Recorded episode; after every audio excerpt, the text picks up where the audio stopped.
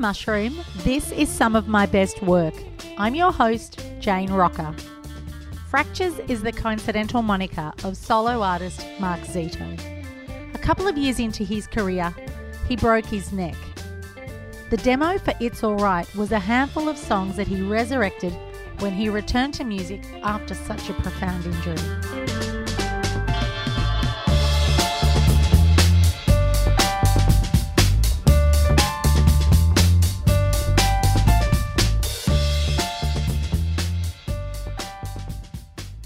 It's has opened the doors for Mark all around the world. From a humble start as a demonstration sound for a family member to those same sounds being played at festivals across Australia, Europe, and the USA. Fracture's latest EP is called Summer, out now where you get your music and check out the episode description. Here's Mark Zito, also known as Fractures, and some of his best work, It's Alright.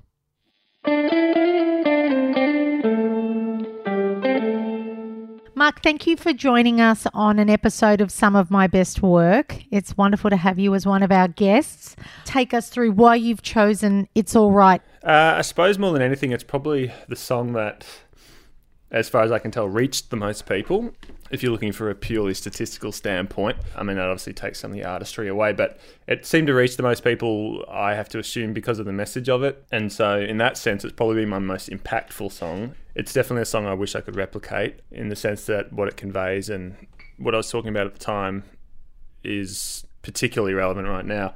So, yeah, it's just a song that, for whatever reason, has stood the test of time and has kind of, it really helped propel me and allowed me to maintain basically a career, a full time career as a musician. So take us through for those listening, like where you were, what year you wrote it, and how you usually like to write.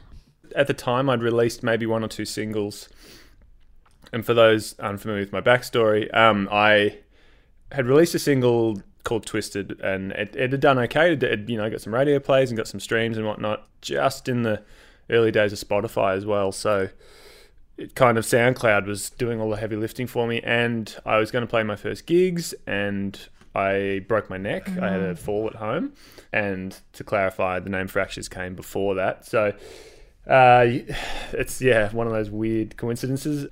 So kind of when I was coming back from that injury and trying to figure out what the next move was, I had this collection of songs or demos that I'd made beforehand, and this was one I'd made in around 2012. The original file title was Stew, as in my mate Stuart Mark, and I think from memory he's he's a creative himself, and he was coming up with script and plot ideas and things like that were relatively vague. So he asked me to maybe make some music for him to either inspire his uh, ideas or just maybe as a reference point. And so I yeah made the very basic core of what the song is, the kind of the drums, the piano chords, and the swelling guitar. It kind of sounds like a whale. Yeah.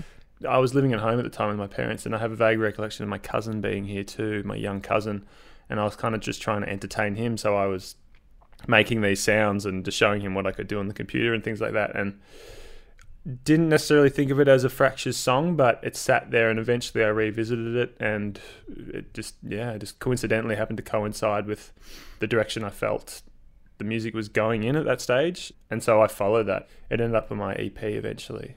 So reflecting on the time that you wrote this, I mean, I guess you know, 2012, 2013, it, it is almost 10 years ago. What was happening in in your world then? I'd just gotten back from you know the kind of young 20s overseas trip that a lot of people do. You know, three months in Europe and America kind of thing with mates and just, you know, doing all the soul searching you do on those things. So I'd kind of come back from that. I'd finished my degree, which was just audio, which was audio engineering, and I'd landed back in Australia with a bit of a surplus of cash because the dollar was good uh, in those glory days. So I wasn't in a rush to do anything in particular. And I hadn't, I'd kind of, before this trip, had made the decision that I think music was going to be my thing. Yeah, came back relatively certain of that fact. And so I kind of just dived in headfirst to music without having a job or any real prospects at that stage. To be honest, the only things really happening outside of that, everyone was mostly still at university or working their their own jobs. So there wasn't much. Uh, there wasn't too many many formative parts of our lives happening at that stage. It was kind of brick building, and I was, you know, with my partner Soph, who I've been with forever. So it was just very much just kind of continuing on, and then the neck break happened, and that kind of altered the um, path a little bit. But yeah, I was just in trying in earnest to forge a career in music, or at least make songs and then go from there, because I had no idea how to uh, navigate the industry at that stage. So from then to now, a lot of that knowledge that I've gleaned is kind of probably what's changed the most. Um, a little bit of probably. Um, I'm somewhat jaded a little bit more these days, uh, just having kind of seen the mechanisms and what's what I find favorable and what I don't about the music industry. Yeah, I'd say that, but for the most part, it was yeah, it was it was pretty cruisy time for me. I had very little to complain about. And so, just coming back to, I guess, as you say, there was a, a, I guess, breaking your neck and, and all the all the emotions that come with that as well. But then something you mentioned even just before that, which is this song resonated with so many people. Um, and if you could recapture writing that again, what do you sort of take when you reflect on that song coming together? Is it that there really just are no inhibitions? It's just life playing out, and if it happens, it happens. Yeah, I suppose you have to take that from it. I, I'm admittedly lyrics are not my strong point, or at least the conceptualizing and thinking of things to write about is something I don't do comfortably. I've up until that point, my life had been pretty eh, lacking in turbulence, which is a good thing from a living standpoint. But I guess if you want to be an artist, you you don't necessarily mind having that stimulus. So uh, I lent heavily on someone else's um, problems in in this song. So it's it's kind of mixed fortune in that sense. Do you keep journals or diaries? Do they come quickly? Not really. Uh, yeah, look, probably one of the slower lyric writers in the game. I'd say I don't do well unless I've got some really solid stimulus, something happening in my life that's I really need to vent about. Um, this one, I'm, I'm kind of one of the, the guys who does uh, the mumbling of melodies in, and I'll I'll maybe piece the words from that because kind of whatever you mumble in is usually kind of instinctual. So it kind of sounds the vowels and stuff sound right for the the phrasing and things like that. So whatever I mumbled must have sounded like it's all right, and, and I took it from there. Um, and then yeah, this was kind of written for my partner Soph because she was just she was working at a job and she was just um, she was being she's putting way too much pressure on herself and kind of fretting over things that maybe she needn't have as much and was being a little bit microscopic and making things out to be kind of life altering when in fact they would not. Um, and it was just yeah, kind of song. The song was, I suppose, meant to have a soothing lullaby type uh, feel. Um, so yeah, and reassurance and things like that. So it, it um, yeah, the idea came from that basically, just trying to tell someone that uh, not everything's as bad as you think. Um, and yeah, I, I, took it from there. But yeah, it, it, this one was probably one of the quicker songs because I had genuine story in front of me to tell. It wasn't kind of some half idea that I had to uh, elaborate on. It was it was right there in front of me, and I was writing for someone who I love, so that makes it easier too. And did she take your advice? Did she sort of know, hey, things will be all right? Uh, I mean, maybe in the short term, but she's still, still the same, still the same approach to all the things she does. Wholehearted. Pretty much, I think two of the songs that I've written exclusively for her have been two of my better performing songs. So she's pretty chuffed.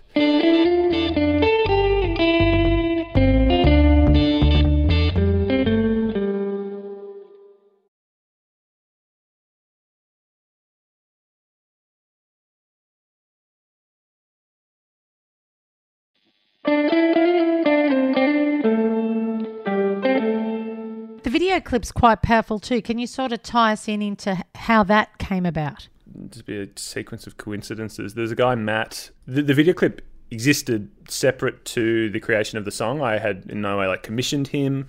Um, I hadn't approached him. He had made the video clip, you know, in, in a slightly different form um, as far as editing and stuff. But he'd he'd been shopping it around. I think he'd he'd made the the treatment with a Presets song in mind, and that didn't come to fruition.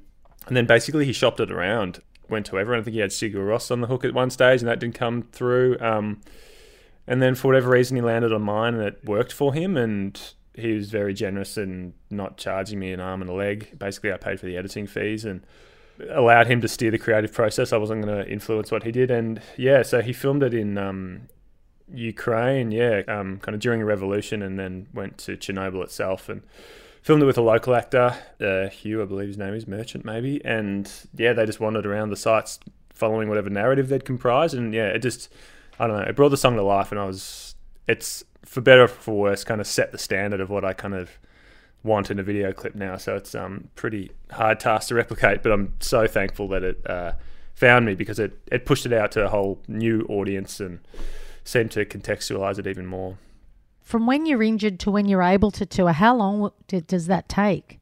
Well, the injury process wasn't, oh, I call it a process, whatever, you know, the, the, healing process wasn't that lengthy. It was three to four months of, um, I was in a halo, an orthotic halo around my head, screwed into my head and all that kind of thing, which meant I couldn't sing and I couldn't really do much. So the kind of cruel irony was that I'd played a warm up gig the week before I hurt myself and I was about to play my very first show the week of the injury. So naturally that was cancelled. And then my recollections might be incorrect, but I'm pretty sure this song was written by that stage. And this is 2014 or 2013, maybe.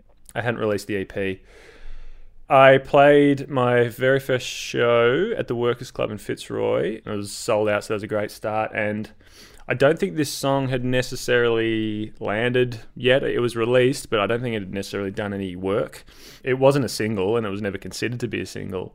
And you know, despite the fact that it's my strongest performing song, it's initially it was just received as another song on the set list, which you know was relatively enthusiastically at the time, but it wasn't necessarily one people were holding out for. And then as it kind of started to do its thing, I think, yeah, you could kind of. I've never been brave enough to let the audience sing the part for me, but I could see people mouthing the words and things like that. And yeah, one day I'd like to, you know, hold the mic to the audience and hopefully they can sing along, or I'll just look like an idiot. But um, either way, it'll be a memorable moment in a show. Yes. In the early days, it was yeah received positively, but without much fanfare. And then as it spread, I think yeah, people kind of were waiting for it, and so I'd start pushing it to the back of the set, kind of thing, you know, to make him not leave the room, and um, that worked a, ch- a, charm. So yeah, it was um, it was positive from the outset, but only got better as it went along. So I first got to do some festivals around here and play Splendour. I was the first act on of the whole festival, and so my expectations were low, but I had a pretty full tent there, so that was wonderful. And then I went to some other local festivals, which you know there was a similar response. Kind of got to go overseas and play at CMJ, which is kind of the South by Southwest equivalent in New York, which. As far as I know, ceased to exist, but I think it might be coming back. And then from there, we played in Los Angeles to a few people, and then jetted across to London and played my, I think my to date my only international uh, headline show, and that sold out, which was fantastic. And then played in Amsterdam and Paris as part of this whole little tour. And yeah, it was really positively received and kind of surprisingly uh, attended for my part. Um, I don't go into these things with a great deal of confidence or necessarily, but it, it certainly kind of helped my self esteem to know that the song had kind of reached outside of my friends and family and uh, outside of Australia's boundaries. So yeah, it, it led me to that and to getting to know people in the industry and, and all these sorts of things that kind of I suppose until before I'd released anything, I knew nothing about and had no expectations of. So it opened up a whole new world to me, and yeah, basically laid the foundation for where I am currently. How did you sort of find being on stage and interacting with people? I mean, just those early memories of, of having that experience. And did you find you were quite natural to be in that space yourself? Um, I probably thought it would take a little bit more work than it did for me to literally perform well on stage. Like outside of the interstitial kind of chat with the crowd um, and all that kind of thing and being comfortable on stage, which still isn't a strong point. But the, the performing part, I thought, oh, I'm going to, to put some work into this for singing and stuff. But uh, yeah, I felt quite comfortable.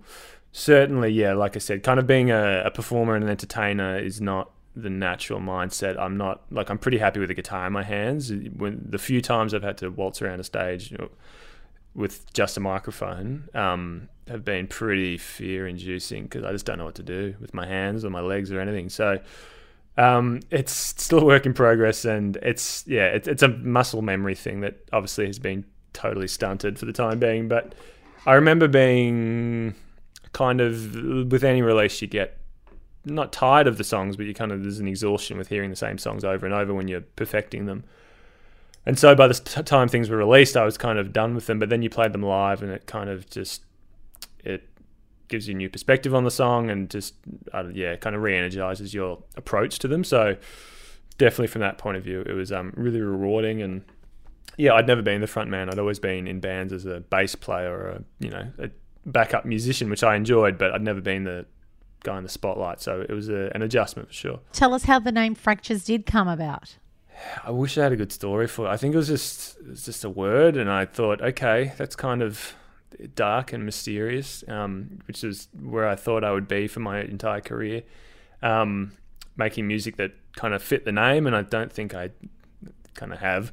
But um, it was just a name. It was just a word I liked, and I didn't. My my name's Mark Zito, um, which is you know a perfectly fine name, but I just didn't think it really would have held up uh, for, for, some reason when pairing it with the artist. And also, I don't mind the, the idea of separating myself a little bit from the art and not putting too much of myself on show. So it was a bit of that kind of choice. But I remember, yeah, auditioning the name to people, and they kind of all said, "No, don't really like it." And so that was that was all I needed to hear. I thought, "Yep, that's the name for me." So yeah, no, no, no not much depth to it, but I'm stuck with it now. So.